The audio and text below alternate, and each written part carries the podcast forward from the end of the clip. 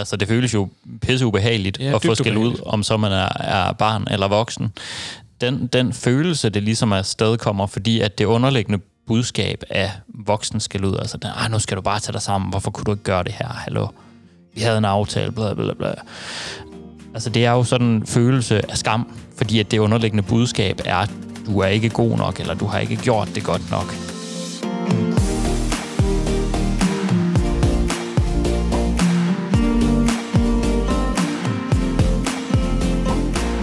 Velkommen til træningsteamen. Træningsteamen er for dig, der vil have mere viden om styrketræning og om kost. En podcast fri for bro science og quick fixes. Vi er dine værter, Nikolaj Bak. Og Niklas Meier på vikartjenesten. Yes, for Steffen han er på barsel. Stadigvæk. Ja. Okay.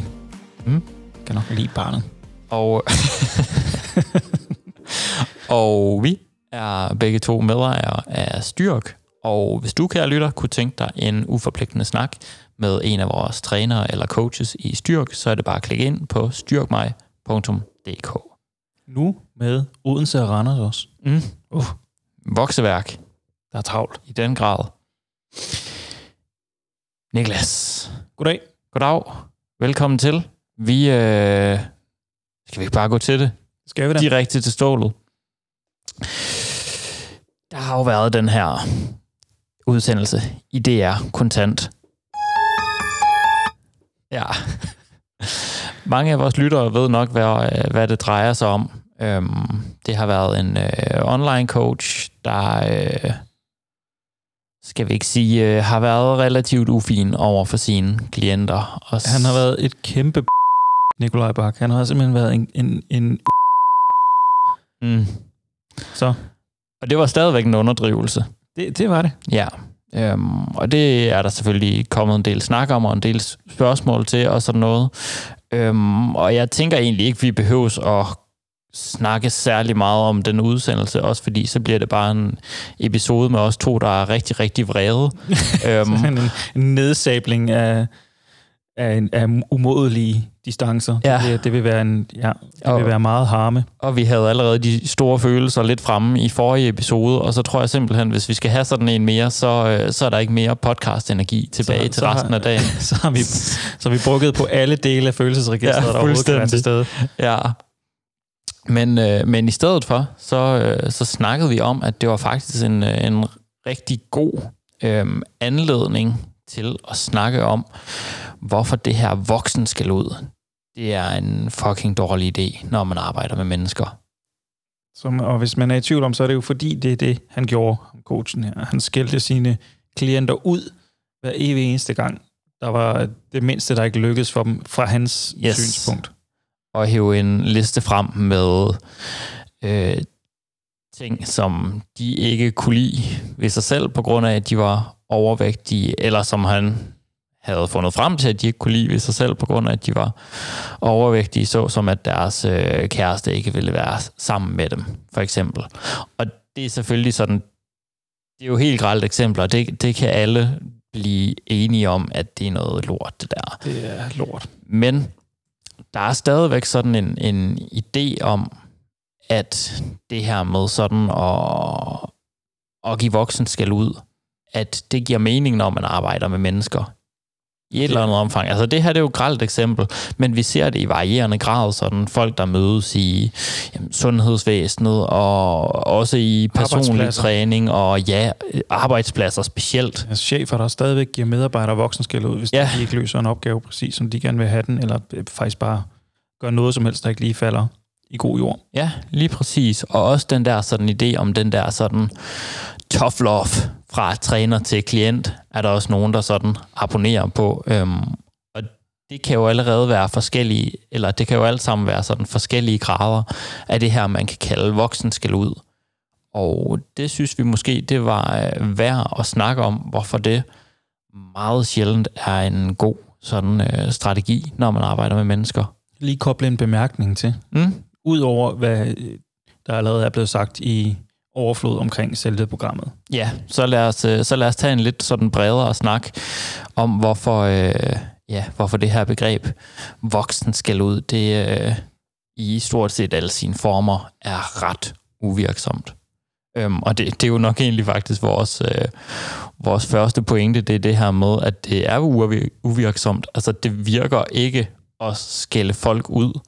Øhm, spe, altså specielt ikke i, i den kontekst, hvis vi ligesom snakker sådan personlig træning, arbejde med folks vaner, arbejde med deres sundhedsadfærd, så er voksen skal ud, eller det man også kunne kalde sådan stigmatisering.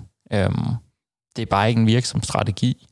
Og det ser man meget tydeligt sådan i forhold til, det er jo ofte nu, nu ser man det jo ofte sådan i forhold til, øh, til overvægtige, hvor der er nogen, der ligesom har den holdning, at øh, jamen, øh, det er fint nok, at, at overvægtige, de lige får nogle kommentarer med på vejen, fordi så gør de jo noget ved det. Altså det var der en, en større diskussion om, da der var sådan en, øh, en amerikansk talkshow-vært, der ligesom, øh, der ligesom påstod det. Øhm, og så kan man snakke om, om selv hvis det virkede, om det overhovedet vil være etisk at gøre det. Men hvis vi ser på litteraturen, så har det bare heller ikke den effekt. Altså det, at man stigmatiserer overvægtige og får dem til at føle sig forkerte, eller taler grimt til dem på baggrund af deres vægt, hvilket faktisk også er noget, der er relativt øh, veldokumenteret. Det er også noget, der sker sådan i sundhedsvæsenet for eksempel, øhm, og generelt bare i rigtig mange sociale arenaer. Det gør bare, at folk de spiser mere, groft sagt, fordi at man tyrer til den her sådan coping-strategi, som kunne være at spise for eksempel. Så det gør bare problemet i gåseøjne, hvis vi skal problematisere det.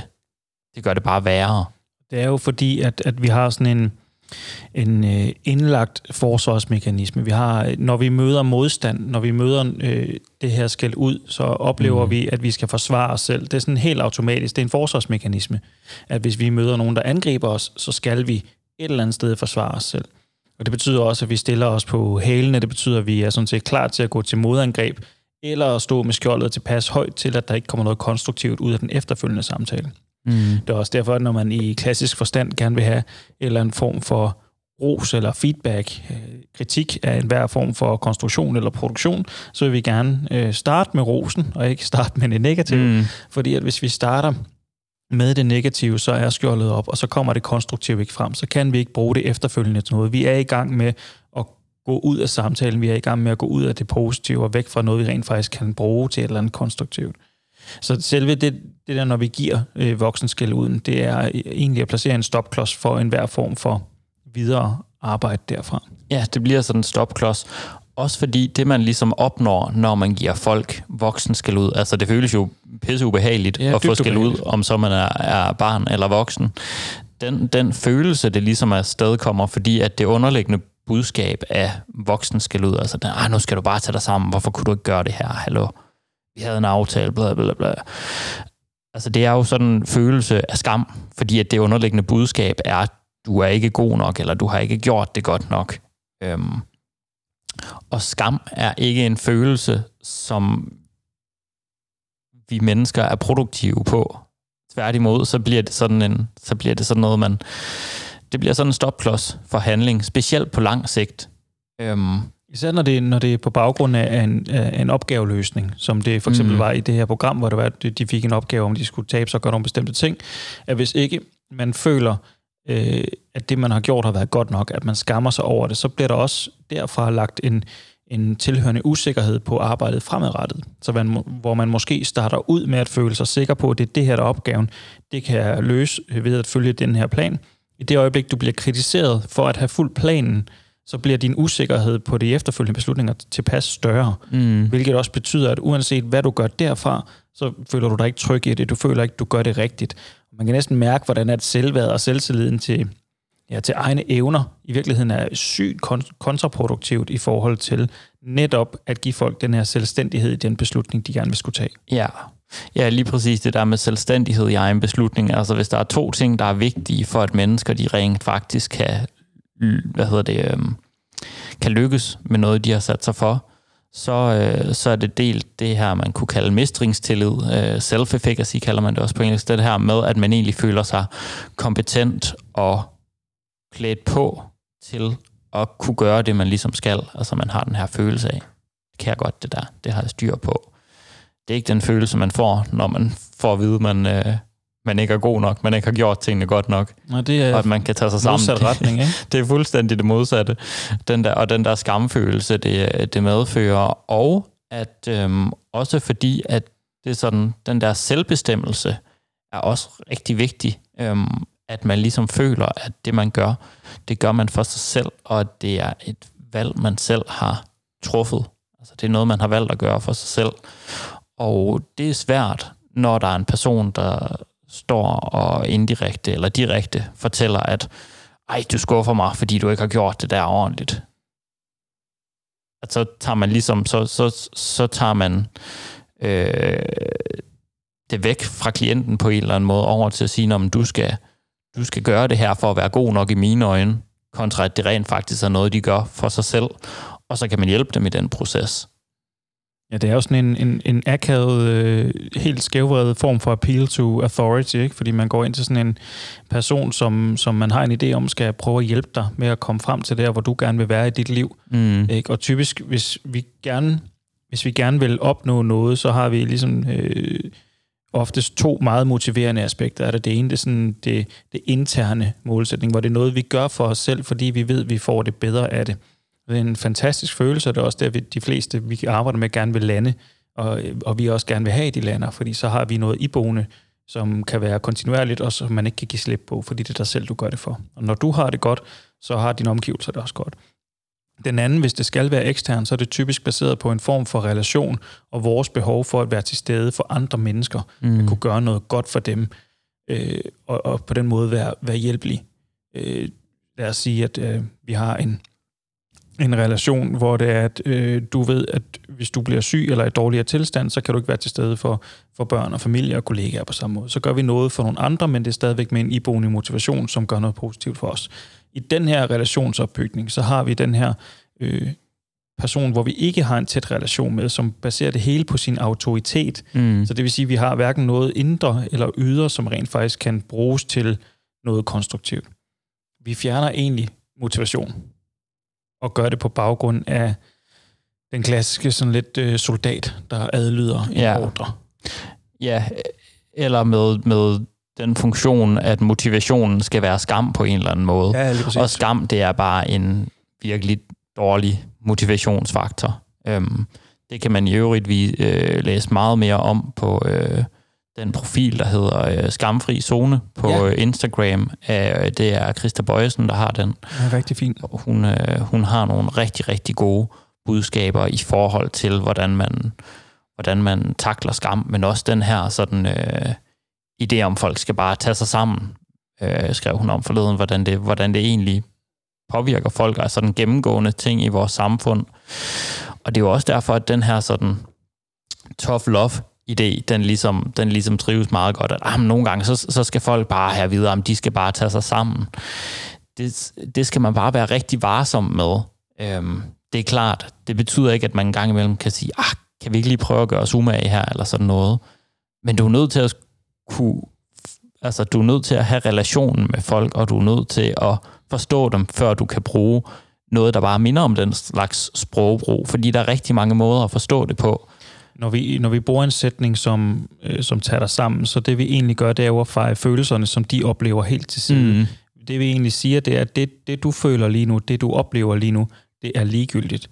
Den måde, du har det på som menneske, det er ikke essentielt for, hvad der skal udføres opgaver. Mm. Så vi, vi fjerner egentlig menneskeligheden, og, og så degraderer vi mennesket til en opgave, til en handling, i stedet for en person. Ja, og man får jo sandsynligvis en kritik til en selvkritik, der allerede er der. Altså, det kan godt være, at man har en idé om, Nå, men en gang imellem, så skal folk også bare have at vide, Nå, men det er bare det her, de skal gøre, og det er faktisk nemt. Men det fortæller de sandsynligvis sig selv i forvejen. De fleste folk, når de sådan, øh, når de har svært ved at opnå noget, så har vi tit en tendens til at sådan internalisere den problematik. Altså, vi har det med at sige til os selv, den her, at jeg skal bare tage mig sammen. Det er noget, jeg hører. Det er nok det, jeg hører alleroftest fra nye klienter, der har en eller anden udfordring. Det er den her, ah, det er bare mig, der ikke gør det godt nok. Jeg skal jo bare lige tage mig sammen. Ja, Så. lige præcis. Det fortæller folk sig selv så rigeligt i forvejen, så det er der ikke nogen grund til, at den anden side af relationen begynder ligesom at, at booste endnu mere til det bål. Øhm, det snakkede Steffen og jeg for øvrigt også meget mere om i øh, vores podcast om øh, viljestyrke, hvor vi ligesom snakker om, om fire grunde til, at det at ændre adfærd, det handler om meget mere end bare viljestyrke. Øhm, hvor en af pointerne er også, at viljestyrke det er, en, det er en begrænset ressource på en eller anden måde. Vi kunne også kalde det mental båndbredde eller mentalt overskud. Men den der sådan mentale energi, vi kan trække på, som vi egentlig bare siger, når du skal bare have, have mere viljestyrke, er jo lidt sådan det underliggende budskab i, tag dig sammen. Men vi kan ikke bare trylle ny viljestyrke frem. Det er ikke bare sådan, nå, jeg beslutter mig lige for at have 15 viljepoint mere, og øh, nu kan jeg overkomme den her udfordring, som vil kræve ekstra mental båndbredde, som jeg har brugt på alle mulige andre ting i mit liv, der er vigtigt. Ja, lidt, lidt apropos vores snak i sidste podcast omkring det her med at møde ubehag, og så gradvist kunne bruge den evne til at være i det til mere. Det er jo sådan en, en gradvis eksponering og progressiv overload ting, ligesom i ganske almindelig mm. træning, at når vi møder noget, så bliver vi gradvist bedre til det over tid. Ikke akut, fordi at nogen siger, at vi skal. Så må vi simpelthen se, om ikke vi kan bygge mere på, lag på lag, over en længere periode. Så kan der måske komme mere øh, motivation og viljestyrke og disciplin og hvad end andre former for begreber, vi kan koble på det, men det er ikke noget, vi kan få fra den ene dag til den anden. Jeg var faktisk i radioen for nogle år tilbage, hvor øh, jeg udtalte mig om, at øh, det ikke var alle mennesker, der nødvendigvis bare kunne opnå resultater. Og så blev jeg hængt ud af sådan en jægersoldat med en stor følgeskar på Facebook, om, om, at han mente bestemt, at det kunne alle mennesker godt. Og der var ligesom sådan en gradbøjning, en kontekstuel nuancering der, hvor vi skal sige, selvfølgelig kan alle mennesker godt lære det, men det er ikke det samme som at kunne det akut. Mm. Ikke? Så det er jo den der tanke om, at når vi arbejder med folk, at vi kan ikke tvinge dem til at tage en beslutning fra den ene dag til den anden. Nogle mennesker vil kunne, langt størstedelen vil have et eller andet form for behov for at, at skulle hjælpes og guides mm. og lyttes til i den retning. Ja, og tage processen et skridt ad gangen. Lige præcis. Når man, øh, når man arbejder med folk i sådan en, øh, sådan en forandringsproces, eller hvad vi nu skal kalde det, øh, så er der en helt grundlæggende ting i den relation, der er rigtig, rigtig vigtig, og det er forståelse. Altså man kan, man kan ikke hjælpe folk med stort set noget som helst, hvis ikke man har forståelse for, hvem de er og hvad deres udfordringer er. Fordi så skyder du bare i blinden, når du prøver at løse nogle udfordringer. Altså, så for eksempel hvis, øh, hvis man øh, giver folk en øh, kostplan, men det i virkeligheden er følelsesmæssig spisning, de for eksempel kæmper med, så har vi ligesom givet et redskab til et andet problem, end det, der egentlig primært udfordrer dem. Og det er jo en af de udfordringer, der blandt andet er i det her, det er måden, det bliver lagt op til, og der bliver solgt forløb, både i det her tilfælde, men også øh, ved mange andre online coaches. Det er, når man har de her tre punkter, man kan vælge, du ved, øh, muskelmasse, vægttab og styrke, typisk, ikke? Mm. så bliver der lagt op til, at du skal herhen, sådan så at løsningen er øh, serveret direkte. Men på intet tidspunkt, der bliver der lyttet. Der bliver kun fokuseret på målsætningen, som også er det, der lidt sker i det her tilfælde, når, når vi når vi ser på eksemplet fra kontant, det er, at han får coachen, hvis vi kan kalde ham det, for, for at vide, hvor de gerne vil hen, og servere dem egentlig øh, den retning, de kan gå for at komme derhen fra A til Z, og glemmer lige alle bogstaverne i midten, fordi han på mm. intet tidspunkt stopper op og lytter til, hvilke udfordringer de kan, de kan have på vejen. Og så bliver det i stedet for at lytte til de udfordringer, så når de fortæller om udfordringerne på vel at mærke egen opfordring, fordi de får skæld ud, så går de jo i forsvarsposition, mm. på at forklare, hvad der er sket, og på intet tidspunkt stopper man op og lytter til det. Det bliver egentlig kun til mere voksen skæld ud. Ja, og hvordan, øhm, nu, nu siger vi voksen skal ud, men jeg tror faktisk børn og, og voksne, de sådan overordnet set reagerer ret ens på, øh, ja. på, på skal ud. Nu, nu har du børn, det er øhm, og ved nok lidt mere om børn, end jeg gør. Hvordan plejer ja. de Hvordan plejer de at reagere på at få, øh, få skæld ud sådan nogen? Jamen, de bliver jo ked af det, for helvede. Ja. Ligesom voksne gør. Og, og så øh, derfra, så kommer der faktisk meget sjældent noget konstruktivt ud af det. Så hvis, hvis vi bliver vrede, og vi skælder øh, vores børn ud, så øh, typisk, så øh, bliver de meget ked af det, og de kan finde på at løbe øh, ind på deres værelse og gemme sig. Og så går der gerne øh, nogle gange en halv time til en time, før vi rent faktisk skal komme videre i programmet, fordi at de er, apropos, øh, ikke til at øh, komme i samtale med, fordi de er så fanget i deres følelsers vold, at det konstruktive resultat, vi egentlig gerne vil have haft ud af det, som er typisk at komme ud af døren med tøj på, det, det bliver skubbet til side. Ikke? Og jeg tror godt, vi kan sådan tage det, og så øh, nuancere det en lille smule til, til voksne. Vi reagerer ja. i virkeligheden lidt mere på samme, på samme måde. Jeg tror bare, vi har det mere inde i os selv.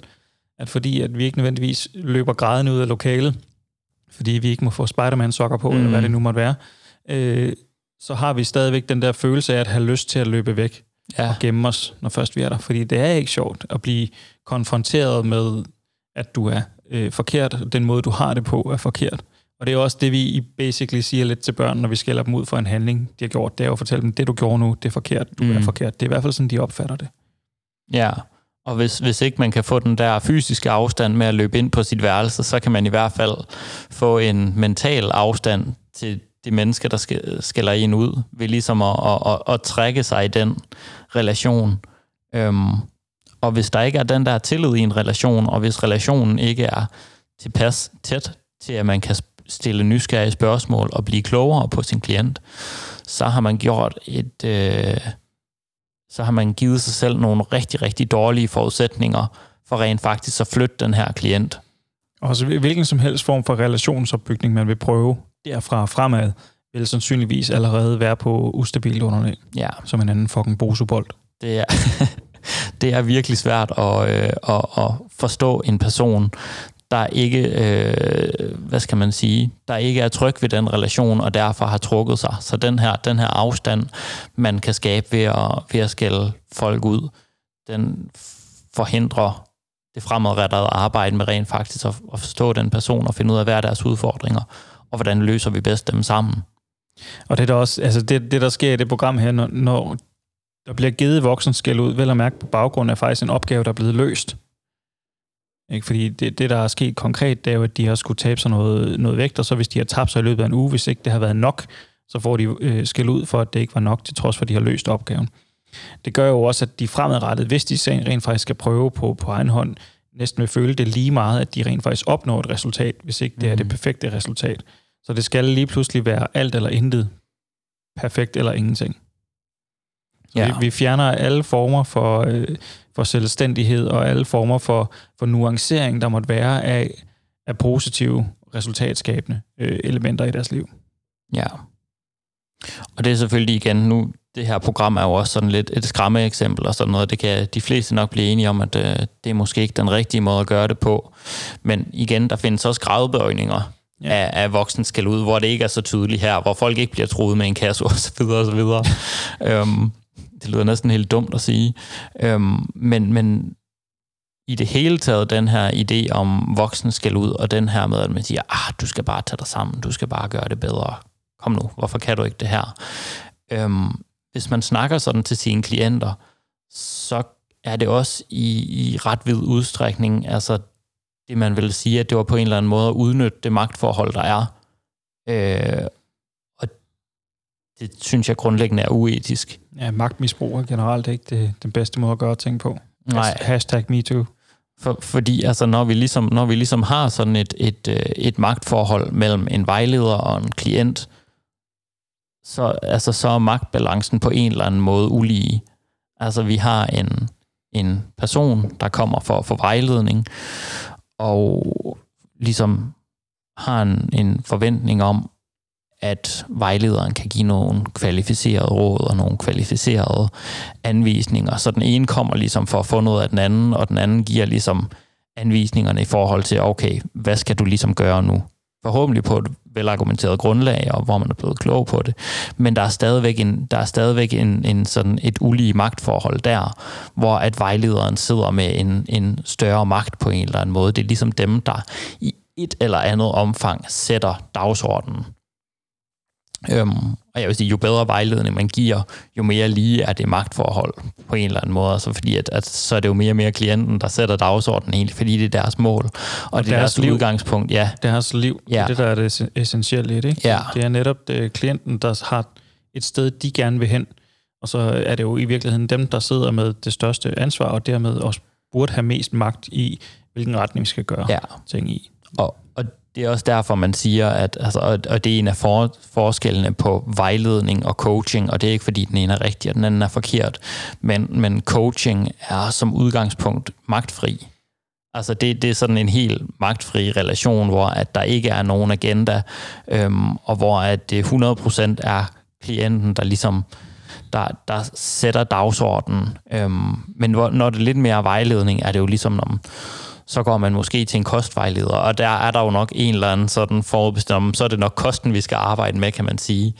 Øhm, men når der, når der er det der magtforhold, hvor der sidder en, en vejleder og en, der skal hjælpes i gåseøjne, så det der med at, at, øh, at tale grimt til folk, det er sgu bare lidt uselt på en eller anden måde. Altså, det, for mig så, vind, så minder det om, øh, om de der folk, der øh, skiller ud på ekspedienter i supermarkedet, eller bare taler uhøfligt til dem, hvor det er sådan lidt, det er fandme kujonagtigt det der. Altså, at tale grimt til en person, der per definition ikke må svare dig tilbage. Altså, det er den mest sådan Og som langt hen ad vejen ikke har noget at gøre med den problemstilling, du står og skælder ud i over. øvrigt, ja. Ja. Og det kunne, det kunne man i øvrigt også sige med, når man, øh, altså, når man skælder folk ud for, for at være udfordret på den plan, man har lavet for dem. Øhm, grunden til, at du er der som vejleder, det er for at hjælpe dem med at overkomme de udfordringer. Hvis ikke de havde udfordringer, hvis ikke de havde de udfordringer, som du skælder dem ud over, så havde de ikke brug for dig. Så ville du være arbejdsløs. Det er lidt tilbage til den der tanke om, at de fleste af os, vi, vi ved jo godt, hvad vi skal gøre. Det er jo, det er jo ikke sådan, det er jo ikke rocket science Mm. at, at dyrke emotion og, øh, og spise lidt mindre og mere grønt. Altså det er, det er ikke den store øh, atomare bog, du skal læse dig igennem. Nej. Det er jo den der adfærdsmæssige øh, indlevelse i, i hverdagen, der rent faktisk skal arbejdes med, mm. som netop kommer af at, at vil være velvillig til at lytte til, hvad den hverdag den måtte indeholde. Og så tage, når igen, hvis en person har tabt sig, men ikke tabt sig det, der måske var tanken, så spørg ind til, hvad der er sket i den periode her, der, der kunne være en mulighed. Og er det overhovedet realistisk for dig at leve op til den plan, vi har lagt for dig? Mm. Ja. Ikke? Så når vi kigger også samtidig og ser, det er jo det der, hvis vi går ud fra, at når vi møder, hvis vi antager, at når vi møder øh, modstand og skal ud, at vi har øh, skjoldet op, og vi har forsvarsmekanismerne klar, så skal vi jo lede efter måder, hvordan vi kan få de her forsvarsmekanismer øh, væk, og så tale ind i øh, motivationen og lysten og Mm. tanken om at komme videre. Og det gør os jo ved at fokusere på de ting, der rent faktisk har, få, øh, har virket, og så kigge på, hvad man kunne gøre yderligere, hvis der overhovedet er behov, eller om den tilgang, der har virket allerede, om det i virkeligheden er det, vi skal gribe efter og være standhaftige på. Det er jo en konstruktiv måde at møde modstand på, i stedet for at svine det, der kunne have været til. Mm. Ja. Og det er jo ligesom der, hvor... Øhm... Åh, nu tabte jeg lige tråden. Hvad var det, jeg ville sige? Du var ude i noget med øh, kassearbejder. Ja, men, men det var lidt den her med, man kan sige, at folk de betaler mange tusind kroner for en, øh, for en vejleder. Man betaler ikke for, at vejlederen skal sige, Nå, men for at tabe dig, så skal du være i kalorieunderskud, og det opnår du ved at spise færre kalorier, end du forbrænder. Og det kan du i øvrigt gøre på den her måde, og så laver man en eller anden tilfældig papir, hvor det står på, som folk også kunne have hentet helt gratis via nettet. et Jeg eller var lige ved at sige, de kunne bare have googlet. Ja, og, øh, og man betaler heller ikke flere tusind kroner for at få at vide, at man bliver stærkere ved gradvist at løfte lidt mere til sine træninger, og så får man i øvrigt et træningsprogram, hvor det står på. Det, som vejlederens rolle primært er, det er at hjælpe folk med at forstå de udfordringer, de har, for rent faktisk at kunne i det tilfælde følge et træningsprogram, øhm, eller følge nogle kostanvisninger, eller koststrategier, eller hvad det nu kan være, øhm, og så samtidig få handlekompetencerne, redskaberne, til rent faktisk at kunne gøre det. Det er det, som der er vejlederens rolle. Vejlederens rolle er ikke sådan bare at sige, Nå, men øh, din udfordring er, at du spiser for mange kalorier. No shit, Sherlock, og så griner du hele vejen til banken bagefter, eller hvad? Det er jo sådan den der klassiske øh, svarmulighed, der er, du skal jo bare gøre det. Mm. Du skal bare gøre det. Og så der skal altid være et bare. Ja. Så, så det fremstår øh, lettest muligt at gå til den. Men hvordan gør vi det? Hvordan helt konkret går vi hen og, og foretager den her ændring? Ikke? Her er de varer, du skal købe. Cool nok. Hvor er de henne? Mm. Ikke? Det er jo en, det er en, de fleste af os er jo fuldstændig most ind i den hverdag, vi har bygget op omkring med både måden, vi, vi handler ind på. Altså vi går hen det samme øh, indkøbscenter stort set hver gang, køber præcis de samme ting, og ved, hvor præcis de ting, vi plejer at spise, de er. Og så har vi jo også en masse ubevidste øh, handlemuligheder, når vi står derude, som også et eller andet sted bare indarbejdet med, nu går vi herhen og tager den ting. Ja. Ikke? Så allerede der, i og med, at du skal ud og have ændret hele dit indkøbsmønster, så er du faktisk udfordret. Og hvis vi igen husker det her med, at vi, vi har kun sådan en vis mængde båndbredde, vi kan håndtere af gangen, så er vi faktisk allerede her i gang med at, at ændre på en stor del af det, der tidligere har været automatiseret. Jeg tror, man kalder det system 1 og system, system 2. System 2, ja. ja systematisk 3-4. system ja. 1 og system 2 handlinger, ikke? Og system 1, det er sådan det automatiserede system 2, det er det, der kræver en masse energi for os, gradvist at lære at bruge energi på at tænke over. Ikke? Og, vi, og vi kan ikke blive ved med kun at arbejde i system 2. Tricket er jo gradvist at få lagt ting ind i system 1, mm. så det bliver automatiseret. Og hvis vi så samtidig i de her handlemuligheder, som det typisk er med online coaching, så får vi serveret en hel masse system 2-løsninger, hvor vi skal ændre hele vores liv samtidig, og vi får jo overhovedet ikke at vide, hvordan øh, man gør, eller hvor tingene er nede, når mm. vi handler. Altså så er det rigtig meget, det kræver for båndbredden ja. på det punkt. Og når vi så samtidig gør alt, hvad vi kan for at ændre hele vores måde at tænke på, hele vores måde at handle på, hele vores adfærdsmønstre og måde at være på, så får vi lige skæld ud. Ja. I øvrigt det her med, med ligesom at automatisere adfærden, og hvor det, det er svært det her med at gøre en kostplan automatiseret, fordi du bliver nødt til at, at have en kostplan, som du følger, for at kunne følge en, en kostplan. Ja. øhm, så, har, øh, så har Detox Din Hjerne faktisk lavet en rigtig god episode, og vi har også nævnt den tidligere, men den her, der hedder øh, det er deres nye episode, øh, hvad er planen efter kostplanen? Altså, mm. så man bliver nødt til at have en eller anden idé om, okay, jamen, det kan godt være, at man måske synes, at der kan være nogle gode ting i en kostplan til at give en struktur, eller hvad det nu kan være, og en kostplan kan også være mange ting i forhold til, hvor sådan rigid den ligesom er. Men lige meget hvad er man næsten nødt til at have en eller anden idé om, okay, hvad skal der ske bagefter? Hvordan kan jeg gøre de her nye ting, jeg er begyndt på, for eksempel at spise mere frugt og grønt, som kostplanen måske var et råd til, så kan vi snakke om, om, om det er den bedste løsning til det, og det er individuelt. Men så skal man i hvert fald have en eller anden idé om, okay, hvad kan jeg gøre for rent faktisk at gøre det mere vanebaseret, gøre det mere automatiseret, og få den her nye adfærd, så som at spise mere frugt og grønt, få den ind i det her automatiserede system, hvor det er noget, jeg ligesom gør på vane, og ikke noget, som jeg skal bruge en masse mental energi på hver gang. Og måden, man gør det på, er blandt andet ved at være konkret. Og nu fremhævede du det her ord bare. Øhm, og det, det kunne man jo optage en hel episode om i sig selv, det her, øh, det her bare. Øhm, men jeg, jeg kan faktisk godt lide nogle gange, når folk de siger til mig, at jeg skal jo bare tage mig sammen, for eksempel, eller mm-hmm. jeg har jo bare dårlige undskyldninger. Så kan, jeg godt, øh, så kan jeg godt lide at bede dem om at gentage den sætning, men prøve at fjerne bare fra den. Så det bliver, jeg har dårlige undskyldninger. Okay, så i stedet for, at vi skøjter hen over dem, og det er sådan bare ting, som vi ikke skal snakke om, så lad os tage fat i Så lad os prøve at snakke om, hvad de undskyldninger er. Fordi typisk, så er der en eller anden værdifuld info der i. Der er rent faktisk en udfordring her, som er værd at snakke om. Men det der bare, det, øh, det bliver let sådan en, en måde, som du siger, at skøjte elegant hen over det. Ja, vi er på vej videre allerede. Ja, ja, fordi det her, det er egentlig udfordrende, det er smertende, men det er nemmere ikke at snakke om det. Mm.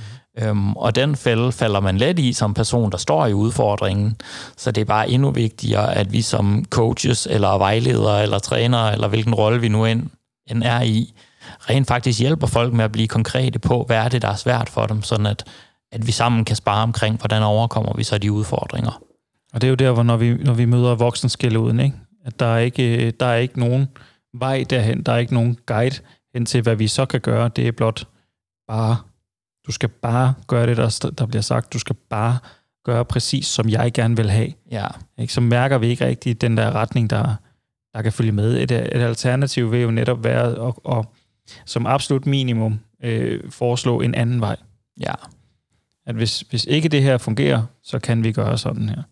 Og allerede der vil jeg nok sige endnu mere, hvis ikke det her det fungerer, hvad tænker du så, vi kan gøre for at få det til at fungere? Yes. Hvilke udfordringer har du? Med den her situation, som vi kan se, om vi kan finde en vej igennem. Ja. Og, øh, og, og, og det du gjorde der, var jo at stille nysgerrige spørgsmål. Og det at stille nysgerrige spørgsmål er jo langt hen ad vejen modsætningen til at give voksen skal ud. Og nysgerrige spørgsmål, dem er man nødt til at stille, hvis man gerne vil forstå mennesker. Og for at kunne hjælpe mennesker, så er man, øh, så er man nødt til at kunne forstå dem. Og det er derfor, at, øh, at, at helt grundlæggende, jamen, så, så må man sige, at når man arbejder med, øh, med mennesker, så voksen skal ud langt hen ad vejen, så er det unødvendigt, det er uvirksomt, det er uetisk, og det er udnyttelse af magtforholdet. Det er mange uger. Ja, det... Uh, Uh, Uh. ja. uh, det er Ja, voksen skal ud. Den helt korte version, det er, Det at var- voksen skal Åh, ud til... åh. Åh, Uh. Det er nok sådan generelt den tilgang, at hvis, hvis du som, som guide, som coach, som træner, som vejleder, som underviser, som hvad som helst, tænker du skal skælde ud på noget tidspunkt i dit forløb med et andet menneske, så er du øh, på vej i den forkerte retning, Mark. Ja. Det, øh, det kan nemt undgås ved at være nysgerrig på, hvorfor vi står i den situation, hvor du føler, du skal skille ud. Mm, ja. Og lige så snart man skiller ud, så, øh, så er man ikke coach. Så er man så langt væk fra yde coaching, som man overhovedet kan være. Så er du træt far og skal have en kop kaffe, inden du snakker med dine børn igen. Øh, I sidste episode, Niklas, der, øh, det var en ret lang episode, hvor vi vendte nogle dybe emner, og øh, det virkede sådan lidt, lidt mærkeligt at slutte af med en røverteam der. Vi var også begge to sådan helt tunge i maven bagefter. Fuldstændig, Ja. fuldstændig. Det havde været en trist røverteam. Men øhm, nu tænker jeg, at det er tid til øh, et lille røverhistorie igen. Nå, Som ja. vi, det er jo sådan en fast ting, vi har indført her i træningsteamen for er ikke tre episoder siden, eller sådan noget. Så, så det er en kæmpe Nu er tradition. det en fast ting. Fuldstændig. Det må vi aldrig gå på kompromis Nej. med igen. Nu har det været der fire gange lige om lidt. Ja, og det der sker, det er, at vi samler os om øh, lejrbålet. Vi åbner en flaske brændevin, og røverne i skoven, de øh, skutter så godt under deres lammetæpper, så de ikke bliver opdaget af, øh, hvad hedder det, adelsmandens øh, dusørjæger, for eksempel. Der er en derovre, der spiller Dungeons and Dragons. Oh, jeg har til rigtig meget rollespil. Det var meget billedligt, det der. Ja, jeg kan godt sige at jeg har hugget nogle orker noget med popsvær. Så Uh. det vil noget, ja. Men øhm, så deler vi lige sådan en lille røverhistorie. Og det kan være... Hov, nu kom jeg til at sætte foden på min stol, så jeg blev meget, meget Du lav. blev en lille mand. Jeg blev en lille mand. Jeg er en hobbit nu. Det er du. Oh. Ja, jeg er rollespiller. Sådan. Nej, øhm, det kan være, at jeg skal starte med en historie her, og så kan du se, hvad det går ud på, og følge op med en i næste episode. Vi får se. Ja, også fordi, at det her... Det er jo en tradition. og traditioner, de skal overholdes. Det skal ja, de. det har vi gjort gennem mange år, det her. Mm. Og det er faktisk et eksempel på, øh, på dårlig rådgivning. Så jeg var nede i øh, træningscenteret for lang, lang tid siden. Det ligger mange år tilbage, det her. Og jeg er over ved håndvægtene, fordi det er der, man træner biceps. Og bicepstræning, det er vigtigt. Og øh, det er der til synligheden også nogle andre, der, øh, der ved.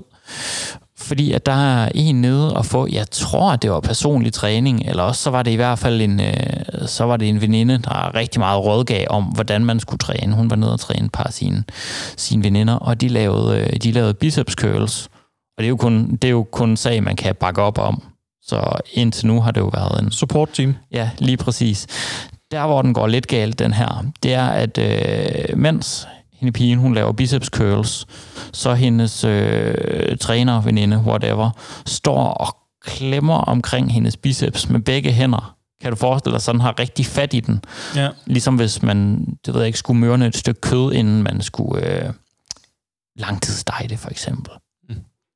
Så står rigtig og klemmer hårdt omkring den her biceps, og sådan, kan du mærke, det gør ondt? Kan du mærke, det gør ondt? Og hun er sådan, ja, det gør helt vildt ondt, det gør helt vildt ondt. Ja, det virker.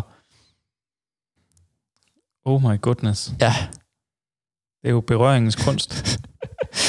så tænker man lidt sådan, gad vide, hvordan hun vil, øh, hun vil træne hende, hvis nu hun trænede øh, baller, for eksempel. Ja, åh oh, nej, eller inderlov. ja. ja, Eller det, uha, brysttræning. Det, det den, var ikke, den var ikke gået nu om dagen. nej, Det var den ikke. det var den ikke. Og den burde heller ikke være gået dengang, fordi det var, det var fandme ikke for smart. Og moralen med den her lille røverhistorie, det er jo selvfølgelig, at øh, bare fordi tingene gør ondt, så gør det ikke nødvendigvis godt. Og det samme gælder jo i øvrigt for voksen skal ud. Hold nu. Det var full circle. Full circle, ja. Wow. Kan du mærke lejrebålet? Fuldstændig. Ja, Marshmallows ind over. fuldstændig. Nej, det havde man ikke i rollespilstiden. Havde man ikke? Nej, Hvad var det så? Det ved jeg ikke. Fasan. Ja, balrokkugler eller sådan et eller andet. Kugler. Er vi ikke på en tak for i dag, tror Jo, jeg synes, vi har øh, fået rundet en fin dag. Ja, det synes jeg også. Så skal du sige tak for snakken. Tak for snakken. Og tak, fordi I lyttede med. Det var så afslutningen på denne episode. Hvis du gerne vil læse mere om træningsteamen og det enkelte afsnit, så kan du klikke ind på træningsteamen.dk. Og hvis du har spørgsmål til den enkelte episode eller har forslag til emner, vi kan tage op i en fremtidig episode, så har vi en Facebook-gruppe, som du kan tilmelde dig. Facebook-gruppen hedder Træningsteamen, og herinde er der mange dygtige og kompetente mennesker, som sidder klar til at hjælpe dig. Hvis du kunne lide den her episode og gerne vil høre flere episoder, så er måden, du bedst hjælper os med det på, er ved at give os en god anmeldelse i din podcast-app. Det tager ikke mange sekunder for dig, men det gør en kæmpe forskel for os og i udbredelsen af træningstimen. Det er jo netop for dig og for jer, at vi laver træningstimen. For vi brænder virkelig for at hjælpe så mange som muligt med deres kost- og træningsvaner. Og hvis du vil læse mere om styrk og hvad vi ellers foretager os, så kan du klikke ind på styrkmig.dk eller følge os på Instagram under navnet styrk_dk. Nu er der vist ikke andet end at sige tak fordi du lyttede med. Vi høres ved.